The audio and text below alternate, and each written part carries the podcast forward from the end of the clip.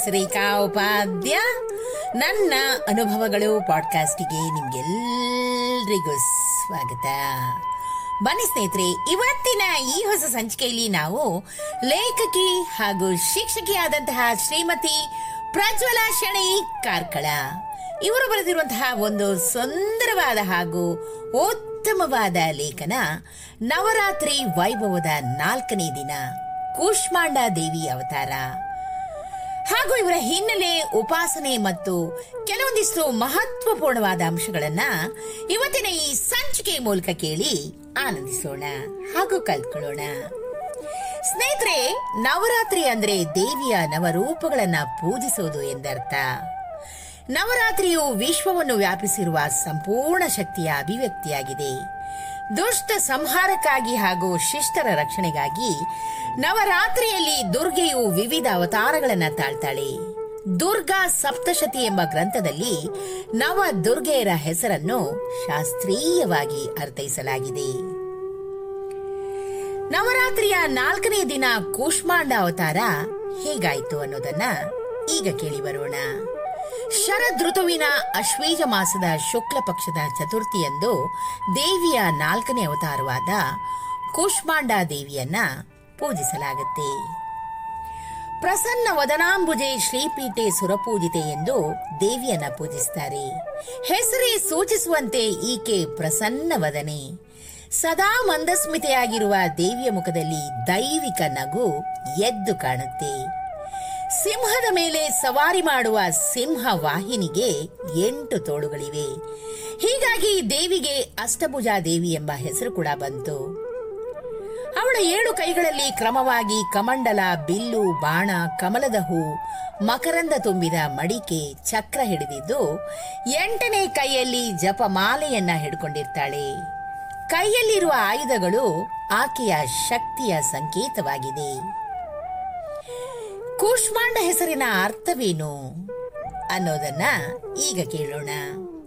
ಕೂಷ್ಮಾಂಡ ಅನ್ನೋ ಪದವು ಹೇಗೆ ಜನ್ಮ ತಾಳಿತು ಅಂತ ನೋಡೋದಾದ್ರೆ, ಕೂ ಅಂದ್ರೆ ಸ್ವಲ್ಪ, ಉಷ್ಮ ಅಂದ್ರೆ ಉಷ್ಣ ಅಥವಾ ತಾಪ, ಮತ್ತು ಅಂಡ ಅಂದ್ರೆ ಭ್ರೂಣ ಎಂದರ್ಥ ಸ್ನೇಹಿತರೆ.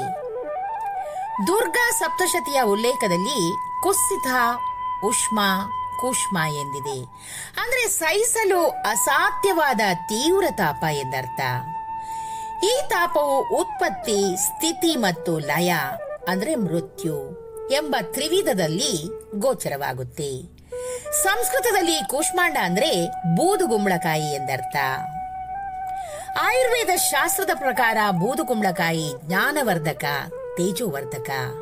ಇದು ದೇಹದ ತಾಪವನ್ನು ನಿವಾರಣೆ ಮಾಡಿ ತಂಪೆರೆಯುತ್ತೆ ಕೂಷ್ಮಾಂಡ ಅಂದ್ರೆ ಬ್ರಹ್ಮಾಂಡ, ಭೂಮಂಡಲದ ಸೃಷ್ಟಿಕರ್ತ ಅನ್ನೋ ಅರ್ಥವೂ ಇದೆ ಸ್ನೇಹಿತರೆ. ಈಕೆ ಇಡೀ ಬ್ರಹ್ಮಾಂಡದ ಚೈತನ್ಯ ಶಕ್ತಿಯನ್ನು ತನ್ನ ಒಡಲಲ್ಲಿ ಇಟ್ಟುಕೊಂಡಿರುವವಳು. ಈಗ ನಾವು ಕೂಷ್ಮಾಂಡ ದೇವಿಯ ಪೂರ್ವಕತೆಯನ್ನ ಕೇಳಿ ಬರೋಣ. ದೇವಿಯ ಎಲ್ಲಾ ರೂಪಗಳಿಗಿಂತ ಕೂಷ್ಮಾಂಡ ದೇವಿಯ ರೂಪ ಅದ್ಭುತವಾಗಿದೆ ಸ್ನೇಹಿತರೆ. ಆದಿಶಕ್ತಿ ಎಂದೇ ಪ್ರಸಿದ್ಧಳಾಗಿರುವ ಕುಷ್ಮಾಂಡ ದೇವಿ ಬ್ರಹ್ಮಾಂಡದ ಸೃಷ್ಟಿಕರ್ತೆ ಎಂಬ ಕಥೆಯೂ ಇದೆ. ದೇವಿಯು ಮೊದಲು ಮೊಟ್ಟೆಯನ್ನು ಸೃಷ್ಟಿಸಿ ಅದರಿಂದ ಸಂಪೂರ್ಣ ಜೀವ ಸಂಕುಲಗಳಿಗೆ ಜೀವ ನೀಡಿದಳು ಎಂಬ ಪ್ರತೀತಿ ಕೂಡ ಇದೆ. ವಿಶ್ವವೇ ಇಲ್ಲದಿರುವಾಗ ಗಾಢ ಅಂಧಕಾರ ಕವಿದಿತ್ತು ಆ ಸಂದರ್ಭದಲ್ಲಿ ದೇವಿ ಕೂಷ್ಮಾಂಡ ನಗತಾಳೆ ಆ ನಗುವಿನಿಂದ ಎಲ್ಲೆಡೆ ಬೆಳಕು ಪಸರಿಸುತ್ತೆ. ತಾಯಿಯ ಮುಖದಲ್ಲಿರುವ ಕಾಂತಿಯ ಬೆಳಕಿಂದ ಬ್ರಹ್ಮಾಂಡವು ಸೃಷ್ಟಿಸಲ್ಪಟ್ಟಿತು ಎನ್ನಲಾಗಿದೆ. ಸೂರ್ಯನಿಗೂ ಅಧಿಪತಿಯಾದ ದೇವಿಯು ಸೂರ್ಯನಿಗಿಂತ ಹೆಚ್ಚು ಪ್ರಕಾಶಮಾನವಾಗಿ ಗೋಚರಿಸ್ತಾಳೆ. ಸೌರವ್ಯೂಹದ ಗ್ರಹಗಳ ಚಲನೆಯನ್ನು ನಿಯಂತ್ರಿಸ್ತಾಳೆ. ಈಕೆ ಇರುವಲ್ಲಿ ಬೆಳಕು ಮತ್ತು ಜ್ಞಾನ ಸದಾ ಇರುತ್ತೆ. ಈಕೆ ಕಾಳಿದಾಸನಿಗೆ ಜ್ಞಾನ ನೀಡಿದವಳು ಅಂತ ಪುರಾಣಗಳಲ್ಲಿ ಕೂಡ ಉಲ್ಲೇಖವಿದೆ, ಸ್ನೇಹಿತರೆ. ಕೂಷ್ಮಾಂಡ ದೇವಿಯ ಉಪಾಸನೆ ಮತ್ತು ಮಹತ್ವವನ್ನ ಕೇಳೋಣ. ಯಾ ದೇವಿ ಸರ್ವಭೂತೇಶು ಕೂಷ್ಮಾಂಡ ರೂಪೇಣ ಸಂಸ್ಥಿತ. ನಮಸ್ತಸ್ಸೆ ನಮಸ್ತಸ್ಸೆ ನಮಸ್ತಸ್ಸೆ, ನಮೋ ನಮಃ.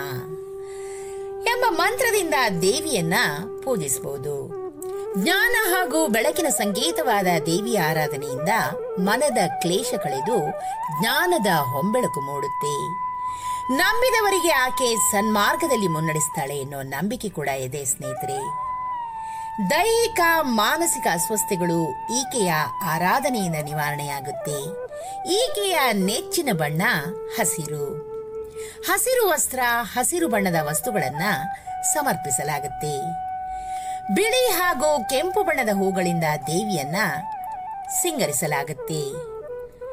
ಷೋಡಶೋಪಚಾರಗಳಿಂದ ಪೂಜಿಸಿದ್ರೆ ದೇವಿಯು ಪ್ರಸನ್ನಗೊಂಡು ಇಷ್ಟಾರ್ಥ ಸಿದ್ಧಿಗೊಳಿಸ್ತಾಳೆ ಅನ್ನೋ ನಂಬಿಕೆ ಕೂಡ ಇದೆ ಸ್ನೇಹಿತರೆ. ದೇವಿಗೆ ಕುಂಬಳಕಾಯಿ ಅತ್ಯಂತ ಪ್ರಿಯ ಎನ್ನಲಾಗಿದೆ. ಹೀಗಾಗಿ ನೈವೇದ್ಯಕ್ಕೆ ಮೊಸರನ್ನ, ಸಕ್ಕರೆ, ಸಿಹಿ ಅವಲಕ್ಕಿಯ ಜೊತೆ ಕುಂಬಳಕಾಯಿಯಿಂದ ತಯಾರಿಸಿದ ಹಲ್ವಾ ಕೂಡ ಸಮರ್ಪಿಸಬಹುದು. ಲೋಕ ಸಮಸ್ತ ಸುಖಿನೋ ಭವಂತು ಸ್ನೇಹಿತರೆ, ಎಷ್ಟೊಂದು ಸುಂದರವಾದ ಹಾಗೂ ಉತ್ತಮವಾದ ಮಾಹಿತಿಯನ್ನ ಶ್ರೀಮತಿ ಪ್ರಜ್ವಲಾ ಶಣೈ ಕಾರ್ಕಳ ಅವರು ಇವತ್ತಿನ ಈ ಸಂಚಿಕೆ ಮೂಲಕ ನಮ್ಮ ಮುಂದೆ ಪ್ರಸ್ತುತಪಡಿಸಿದ್ದಾರೆ. ಇವರಿಗೆ ಅನಂತಾನಂತ ಧನ್ಯವಾದಗಳನ್ನು ಅರ್ಪಿಸುತ್ತಾ ಈ ಸಂಚಿಕೆನ ನಾನು ಇಲ್ಲೇ ಮುಗಿಸ್ತಾ ಇದ್ದೀನಿ. ಈ ಒಂದು ವಿಶೇಷವಾದ ಹಾಗೂ ಉತ್ತಮವಾದ ಮತ್ತು ಉಪಯುಕ್ತವಾದ ಮಾಹಿತಿ ನಿಮ್ಗೆ ಇಷ್ಟವಾಗಿದ್ದಲ್ಲಿ ದಯವಿಟ್ಟು ಇದನ್ನ ಲೈಕ್ ಮಾಡಿ, ಶೇರ್ ಮಾಡಿ ಹಾಗೂ ನನ್ನ ಪಾಡ್ಕಾಸ್ಟ್ ಅನ್ನ ಫಾಲೋ ಕೂಡ ಮಾಡಿ ಸ್ನೇಹಿತರೆ. ಧನ್ಯವಾದಗಳು.